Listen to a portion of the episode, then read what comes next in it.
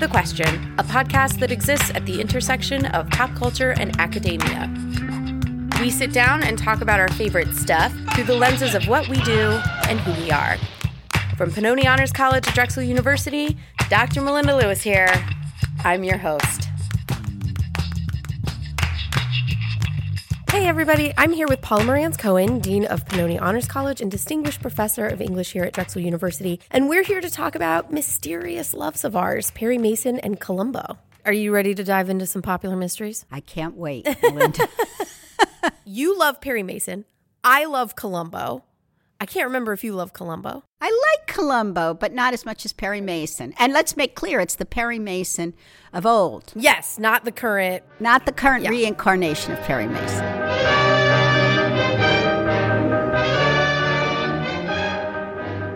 Did you grow up with Perry Mason or did you discover Perry Mason later in like reruns? I think later, I did see a few growing up, Mm-hmm. it seems to me, but it didn't hold me the way it did when I came upon him in reruns during the pandemic. Oh, okay. And then I found him infinitely soothing. Really? What was it about?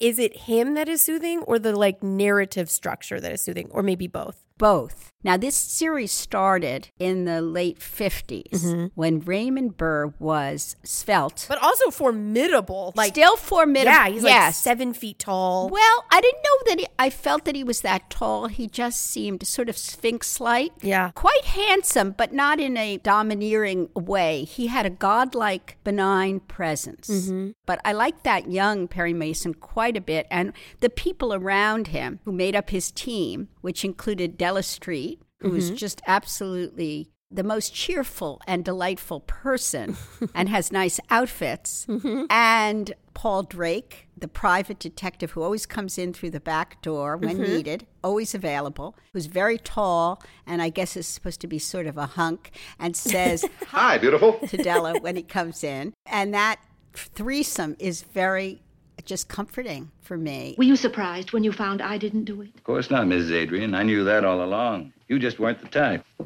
And who is the type, pray tell? Oh, that's easy, Paul.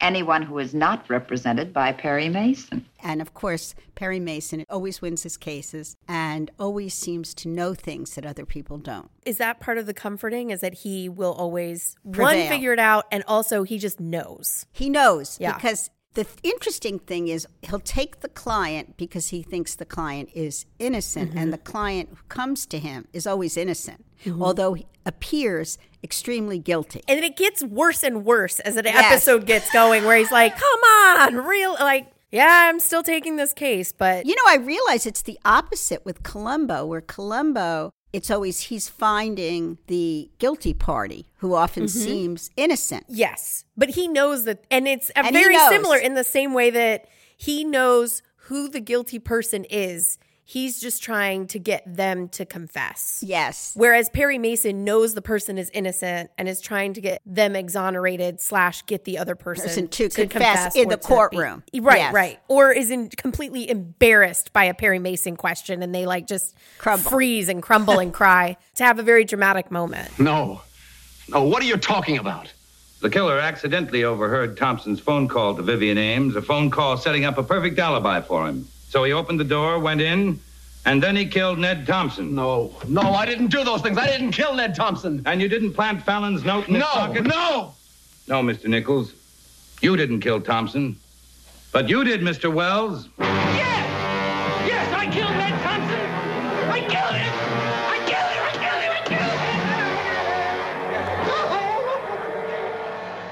So I'm wondering in Perry Mason, he gives a certain kind of look when you know that he knows and that he's thinking. There's one episode where he says, Did you do this? And she says, No. And then he takes the case. You know, that's enough. the structures are inverted. So with Perry Mason, you don't know who did it until it's revealed. Like you know that Yes. there's been a crime at the beginning, and you know some of the people who will be involved is like the MacGuffins and stuff like that. Yes. But you don't know until the very end when Perry Mason's like, "Yep, you did it, and here's the cigarette that proves it."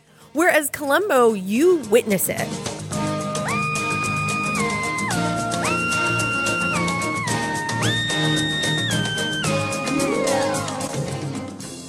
I think there's maybe one episode or two episodes where it's a true mystery. And then Columbo comes in and seems to know immediately who did it. But you know he knows where he Yeah. like asks the follow up, like, one more thing. Yeah, fam- yeah, one more yeah. thing. I and love then that. you know, like, yes, he's got it. He Yes. knows what's going to happen. Uh, one more thing, sir. I almost forgot. Uh, one more thing that I wanted to check on. Probably not important. Um, that phone call that Deschler made the morning after your wife was taken, we checked on that. And the call was definitely made by Deschler from his motel room. Yes, Lieutenant. You already know, but you want to follow the procedure by which Columbo comes to that understanding and can give evidence to the fact that that person is Yes. guilty. Whereas in Perry Mason, I love the way Perry Mason starts. He's not there in the beginning, usually not in Mm-hmm. the first half of the show. It's sort of almost a film noir type of Yeah. And it begins with characters you don't quite know what's going on, but you, you quickly see that someone is pretty awful and is probably going to be murdered. Mm-hmm. That's it's another thing about Perry Mason is the person murdered is always someone you really don't care about. In fact, you are led to not like at all. Yes. So there's no real sacrifice there. But then that person who seems guilty, who's right there, usually holding the gun or whatever, is the one who either knows Perry Mason and goes to him or knows someone who knows him. And that person is, of course, taken on by Mason and found to be who he exonerates. Right. And Columbo's just doing his job. He's just doing his job and he just knows, he intuits right away. I mean, how does he know? I always imagine that he knew people because so much of him is about talking to everybody, anybody who will talk to him. I love that. I think that's true. He's just very engaged with the world, Mm-hmm. but he's also very, very humble. Yes. Unless it is mock humility. I mean, I guess it is in some sense mock humility, which is the little bit that can get on my nerves. That's the thing that I love.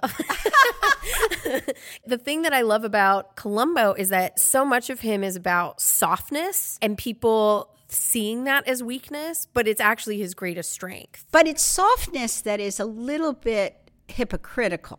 And Mm-hmm. I guess I find him menacing in a way I don't find he's menacing because Yeah. he's pretending to be know nothing and to be very humble and in the clouds and absent minded, but he's laser focused Mm-hmm. on who's guilty and is relentless about it. You only really see him do it with Murderers. with murderers. And so I feel less bad. But he's also dealing with people who are manipulating him and trying That's to true. convince him or are lying to him and saying, Oh, I didn't do it because I was here, here, or there. And there's often a class element, I think, in Columbo where, Yeah. you know, he's sort of schlubby and he's not, you know, he's certainly not rich. But the people that he interrogates and who are guilty are often very wealthy. Yes. I think that's climbing. interesting, or climbing, or pretentious, or arrogant. That's enough, Columbo.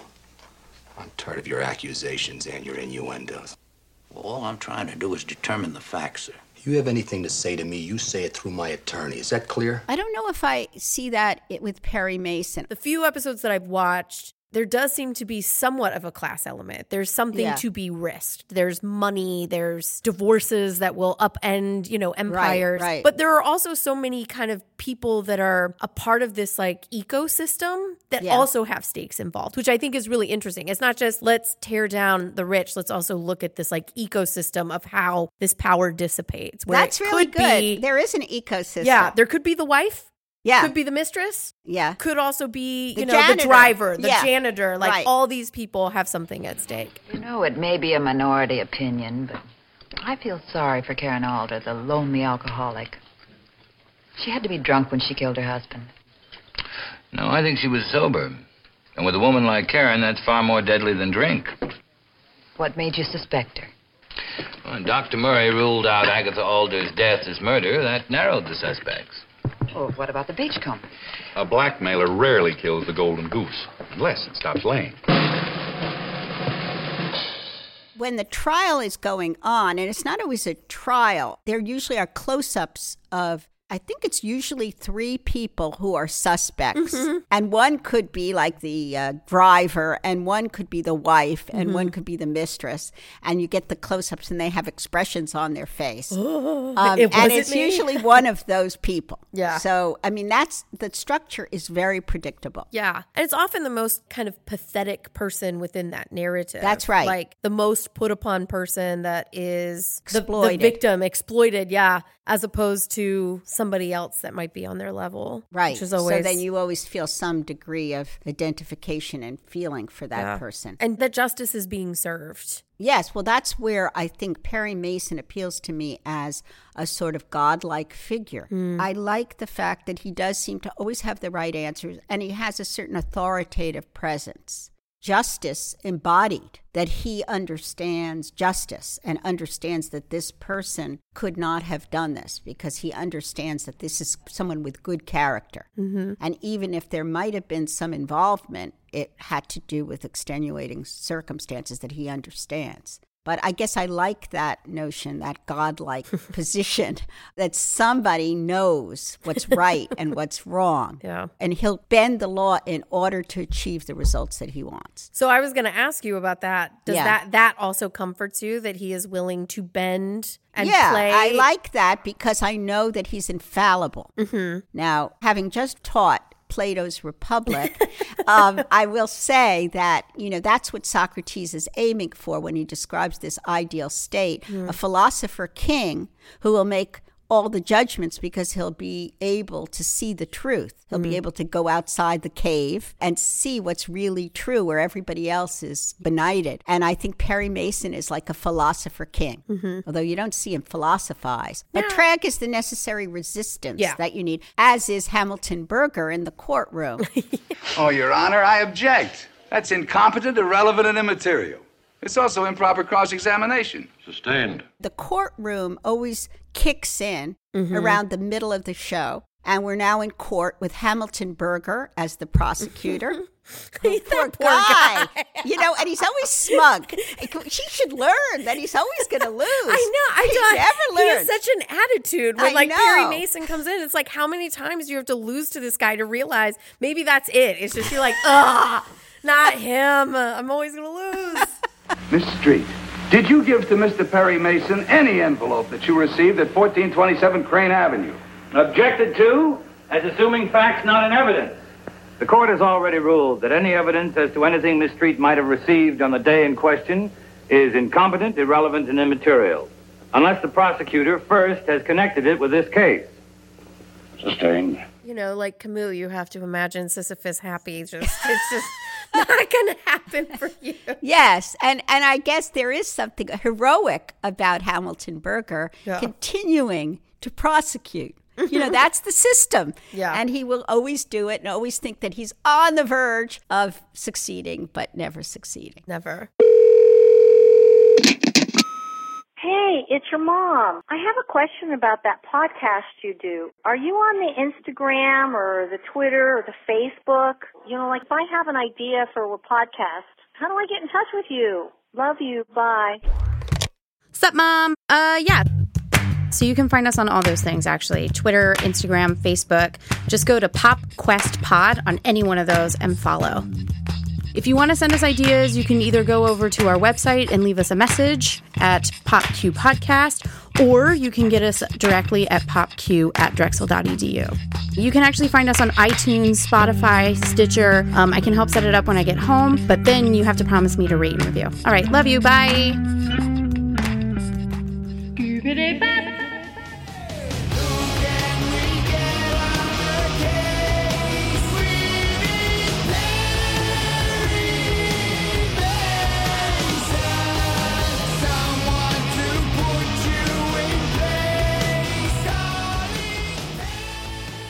Actually enjoy solving the mysteries? A little bit, I will say. I do like mysteries, and I have read the Erle Stanley Gardner books, not mm-hmm. all of them, but some of them, on which this series is based, which were written in the 30s. Mm-hmm. And Erle Stanley Gardner was an attorney Yeah. first, and then he wrote these books, and they're quite complicated. I Oh, have to say. They're hard to follow. I mean, I love Nero Wolfe mysteries, Mhm. which were written, well, at least they began being written around the same time, but they're not plot driven in the same way, and they don't have these convoluted lawyerly elements to them. but sometimes the Perry Mason shows are directly based on these novels. Sometimes Mhm. they're inspired by the novels, but the Perry Mason episodes can sometimes be quite complicated and Mhm. hard to follow. You just sort of go along with it and Yeah. figure you don't really understand what's going on. Perry will let you know. yeah, Perry will let you know. Or, you know, you just like seeing the characters interact and the person found guilty at the end is fun to see.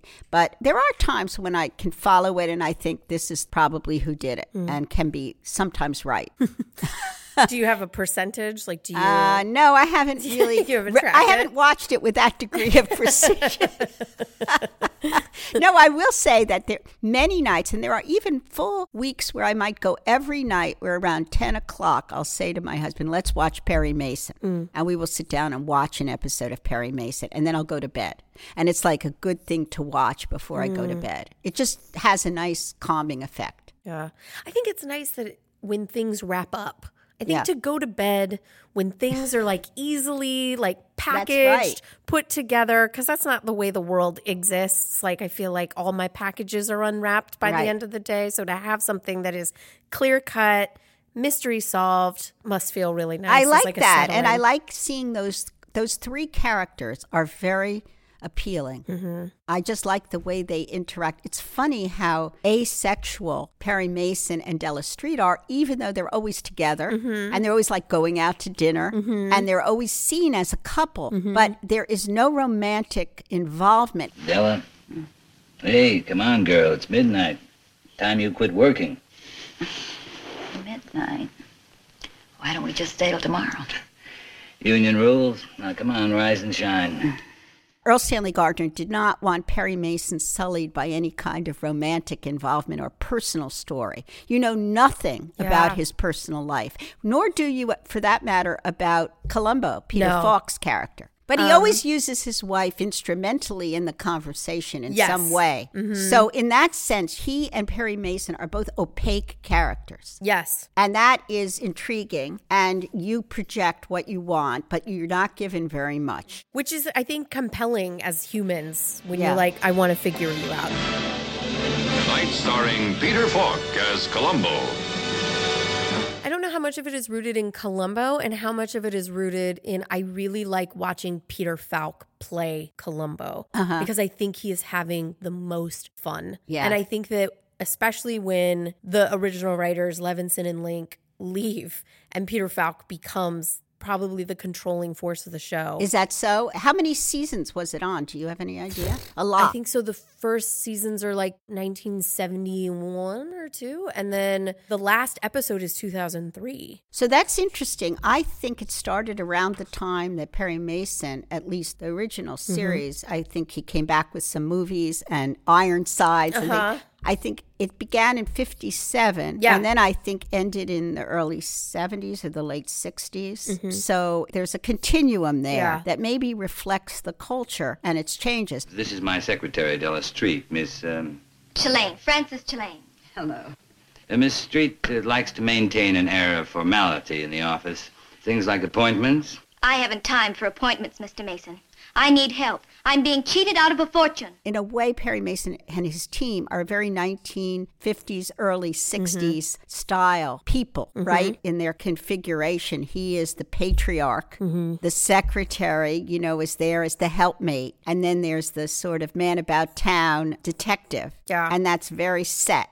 And Columbo is more of an individual and more slippery and changeable Yeah. and all of that, which maybe is more 70s, 80s. Totally, because I, as you were talking, I was thinking about the shift from like Humphrey Bogart as Philip Marlowe to Elliott Gould. Oh wow! What Philip a difference! Marlowe. I didn't You know even what I know mean? Elliott Gould played Philip. Yeah, Marlowe. it's the long goodbye, right? and he's very much in the Columbo mold. Yeah. Nobody cares. Yeah. Nobody cares but me. You'll never learn. You're a born loser. Yeah, I even lost my cat. The Long Goodbye is 1973, and he plays Philip Marlowe. So Hmm. I think that that shows the shift in terms of one, the detective and Yeah. what we are looking for a detective in that time, and also the nostalgia for that scene because all these people are watching Jean Luc Godard films and they're using the Humphrey Bogart narrative, but also sad little men at the same time. Not that Bogart or Raymond Burr are pompous, but they are monolithic characters in some ways that Elliott Gould and Peter Falk aren't. There's little vulnerability. Yes, with little Marlowe vulner- yeah. and, and Perry Mason. They have everything under control. Yes, I don't exactly. think Elliott Gould has ever had Nothing anything under under, control. control. And same thing with Peter Falk, right? Yeah. And Cassavetes and Gazzara and all those like indie guys. They never have anything in control. As I probed into its mysteries, every clue told me a different story. But each had the same ending murder. I think that unlike a Philip Marlowe or central figure, that he has a team. And I think that's also That's really true. important. Is Yeah. that he's not just the loner detective kind of able to control all of LA or whatever Yeah, their purview yeah. is, that he has a very clear team that is very instrumental. They will travel to him in order to support. And there's a division of labor. Yeah. I mean, Paul is always sent out to investigate. I mean, they're always available. Also, the thing about Perry Mason, he gets a call and he'll go across the country. He'll go to another country if Yeah. necessary to do what needs to be done. He has plenty of time. There's a tremendous sense of teamwork and solidarity. I just feel it in the actors that they like each other and will support each other. That may be part of what appeals to me. Yeah. There's a feeling of mutual trust and camaraderie and Camaraderie. Yeah. That chili's pretty hot, Paul. Don't worry about me. I'm no tourist. I was weaned on this stuff. The first season, I believe there were 39 episodes. There's a lot of episodes. Oh my God. I mean, presumably Raymond Burr had to sleep sleep in the studio some nights because the work was so relentless. Yeah. Well, Columbo was not necessarily a television show as much as part of the movie of the week. So they were making mini movies that would have like commercial breaks in between. The first episode, directed by Steven Spielberg. Really? Mm-hmm. Did he direct others? He didn't, but he's referred to in another episode about a boy genius who's building a robot. Uh huh. And the character's name is Steve Spellberg. and it's right before Jaws. So I feel like somebody Ah. must have been around hearing about this once director. I have to watch that first episode. Now, the interesting thing with Perry Mason is that he has these guest stars. Often they're rising or they're falling. I accidentally started with season four, episode one. Yeah. Robert Redford. Robert Redford, that's right. Yeah. Baby, baby, baby, Robert Redford. Hartley Bassett, isn't it? Uh, Sure. You see, honey, I told you there was nothing to worry about. Somebody beat me to it. It looks like he put up a little fight.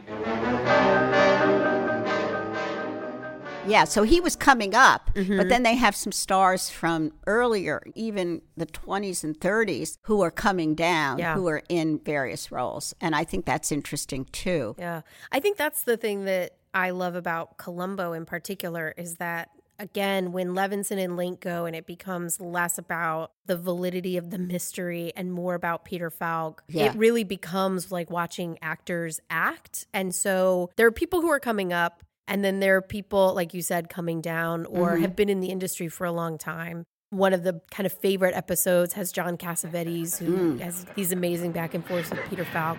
You know, Lieutenant, you're really a cocky fellow. You're very sure of this, aren't you? I think that there is a very distinct possibility of murder in this case, yes. I think there's a possibility, but I don't think it's distinct. Suppose the murderer in this case was a friend of hers. Suppose the murderer in this case was a man who had access to her house, came and went whenever he wanted to. Promise me you'll think about it. When you come up with the correct answer, you'll let me know. I'm going to take a nap now. Blythe Danner is also in that Oh, episode really? as John Cassavetes' wife, which is just such a Yeah. weird triangle. Now, Cassavetes is mostly a director, right? Yes. Yeah. So I and he did these sort of imagine what it is. avant-garde films during that period. Yes. Yeah. Yeah. Although Is he a- guilty? Is he the guilty? Of course he Okay. is. Okay. of course he is. It's like Law and Order, where the most famous person is is definitely the one. Yeah, that's true it. on Perry Mason Yeah. too. Yeah. It's interesting because sometimes when I watch these long form limited series, as they're called, Mhm. I can binge watch Mhm. if I have the time. And, you know, there's a cliffhanger and you just Yeah. want to know what comes next. But the beauty of Perry Mason, I guess Columbo too, is it gets wrapped up so nicely that you can go to bed. Yeah. You know? yeah, you don't have to spend nights Yeah. wondering what the next You know, I just realized is. something about these new shows, the limited series, which can be very long Mm-hmm. or even multi seasonal, are sort of like long form TikTok. Because with TikTok, too, you could go on for, till three in the morning. Yes. And things don't get wrapped up ever. Mhm. Um, and I think that maybe the nature of our culture now is we don't believe in wrapping things up. Just chaos. Yeah. or just the next signifier, you know, Mhm. the going on to the next, the next, the next, Yeah. and no closure. Yeah. I think that the market these days, you have to keep people interested. And I think the only way people are truly interested is if there's nothing that's wrapped up. They're constantly kind of left to go to the next one, Yeah. wanting. Mhm. And yeah, I don't know what that means about our relationship to each other and to the culture, if Mhm. that's healthy or not. You know, there is something nice about being able to turn off the television, Yeah. you know, and say, well, I'm satisfied. For both Columbo and Perry Mason, so much of it is about the joy of the process, not necessarily the success of figuring something out or like, I did it, I solved it. Perry Mason solves it, lets you know, but that's not Mm. really the pleasure of that. And same thing with Columbo. It's not, oh, he did it and that's like the success. So much of the pleasure for me is the procedural element, which should in theory be boring, but is Yeah. so compelling to watch. I think these that's people absolutely right. You mean just by dialing like a phone number, that letter will come out across the street or on the other side of the world in seconds? It's not the same letter, it's an exact copy of that letter. A facsimile. A facsimile? A fax? Now I'm getting the hang of this thing. Both these actors have a personality that's compelling Mhm. and you want to follow them you want to immerse yourself in their method Mhm. and it doesn't even matter what's going on and you have a certain formulaic quality that's comforting Am I interrupting something? No, just a suit involving $8 million. Now, which of you two handsome gentlemen is going to take me to dinner? Uh, just a minute. Call it, Barry. Uh, heads. Well, we both win. do you think these shows would appeal if they were watched by our students I think that the reason I started watching Columbo in the first place was that one, it was a pandemic, and I thought, why not? But two, there were a lot of people who were young watching this show, and I was like, what is it that people who did not come of age in the 70s getting out of this? Mm. And I do think that students would appreciate something being wrapped up in a bow. You're right, though, that they're available, which is revolutionary when you think about it. Going Mhm. back to my childhood, the fact that you can access these things so easily. Mhm. The thing is, our students tend to be very wrapped up in the present and Mm. in what's new. And so, although some of them are interested in digging back, I think they would have to be directed. I think they would love it. Yeah. I mean, they're so bombarded with media that I don't know if they have the time or energy to go There's so back to some of these things which are available Yeah. and which they would like.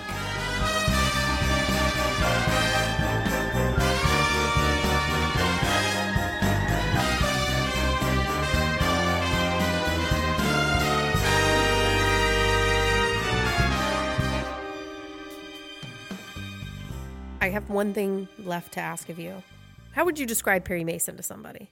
a figure, uh, an infallible figure of justice with a team that works flawlessly to affect the right end. That's why you're a writer. You're so good at coming up with the right words to put together. I think I could do better with time, but that's good enough. Yeah, we could talk forever. Oh, for sure. Yes, but this has been so pleasurable. A great Yeah. conversation. I think we wandered to many good places. course, yeah. And I hope this will inspire people to watch both shows. Me too. I think we've made some good arguments and cases for both of our people. Great. Thanks, Thank Paula. you. Pop the Question was researched and hosted by Dr. Melinda Lewis. Our theme music and episodes are produced by Brian Kantorek, with additional audio production by Noah Levine. All of this was done under the directorship of Erica Levi Zelinger, the deanship of Dr. Paula Marantz Cohen, and the Pennoni Honors College at Drexel University. I know it's important. I do. I honestly do. But we talking about practice, man. What are we talking about?